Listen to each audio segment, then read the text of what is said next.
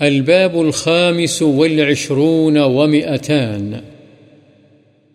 باب بيان فضل صوم المحرم وشعبان والأشهر الحرم.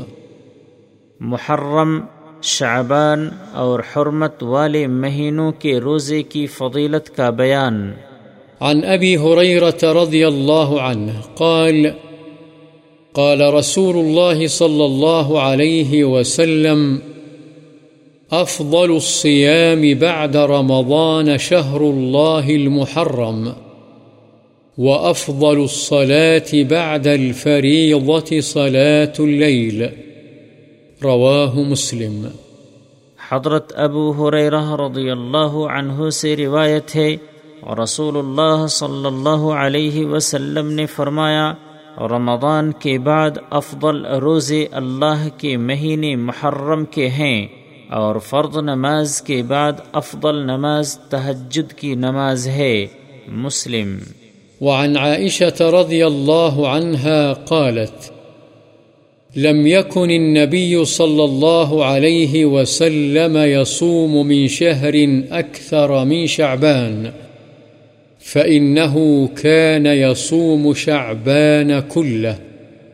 وفي رواية كان يصوم شعبان إلا قليلا.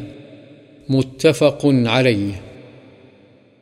حضرت عائشہ رضی اللہ عنہ بیان فرماتی ہیں کہ نبی صلی اللہ علیہ وسلم شعبان سے زیادہ کسی مہینے میں نفلی روزے نہیں رکھتے تھے. بلا شبہ آپ صلی اللہ علیہ وسلم شعبان کا پورا مہینہ روزہ رکھتے تھے اور ایک روایت میں ہے کہ آپ صلی اللہ علیہ وسلم سوائے چند دنوں کے شعبان کے باقی روزے رکھتے تھے، بخاری و مسلم۔ وعن مجبية الباهلية عن أبيها أو عمها أنه أتى رسول الله صلى الله عليه وسلم ثم انطلق فآتاه بعد سنة۔ وقد تغيرت حاله وهيئته فقال يا رسول الله أما تعرفني؟ قال ومن أنت؟ قال أنا الباهلي الذي جئتك عام الأول قال فما غيرك وقد كنت حسن الهيئة قال ما أكلت طعاما منذ فارقتك إلا بليل. فقال رسول الله صلى الله عليه وسلم، عذبت نفسك.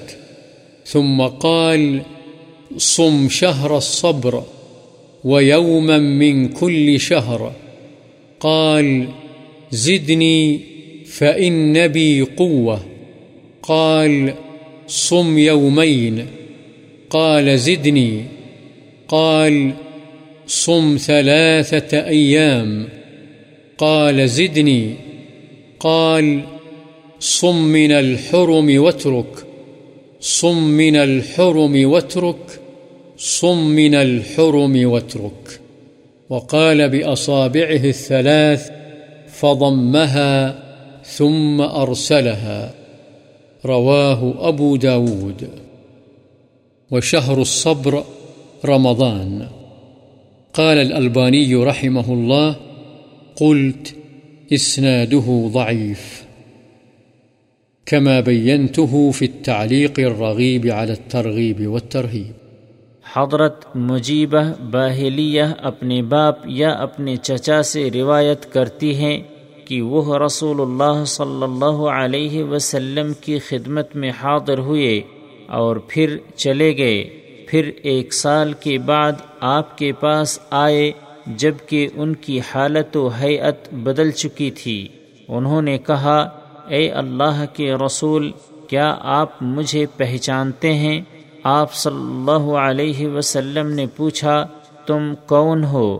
انہوں نے کہا، میں وہ باہلی ہوں جو پہلے سال آپ کی خدمت میں حاضر ہوا تھا۔ آپ صلی اللہ علیہ وسلم نے فرمایا، تم میں یہ تبدیلی کیسے آ گئی؟ تم تو اچھی حالت یعنی شکل و صورت والے تھے، انہوں نے عرض کیا، میں جب سے آپ سے جدا ہوا ہوں، صرف رات کو کھانا کھایا ہے۔ تو رسول اللہ صلی اللہ علیہ وسلم نے فرمایا، تم نے اپنے نفس کو عذاب میں مبتلا کیا۔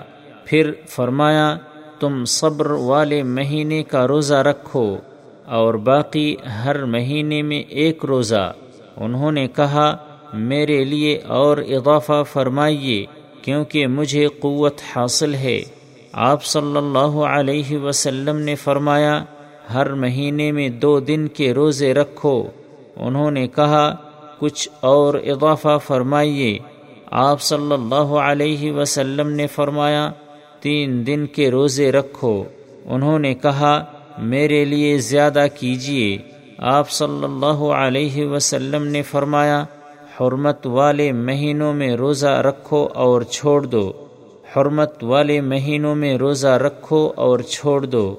حرمت والے مہینوں میں روزہ رکھو اور چھوڑ دو۔ آپ صلی اللہ علیہ وسلم نے اپنی تین انگلیوں کے ساتھ اشارہ فرمایا۔ پہلے انہیں ملایا، پھر انہیں چھوڑ دیا۔ ابو داود صبر والے مہینے سے مراد رمضان کا مہینہ ہے۔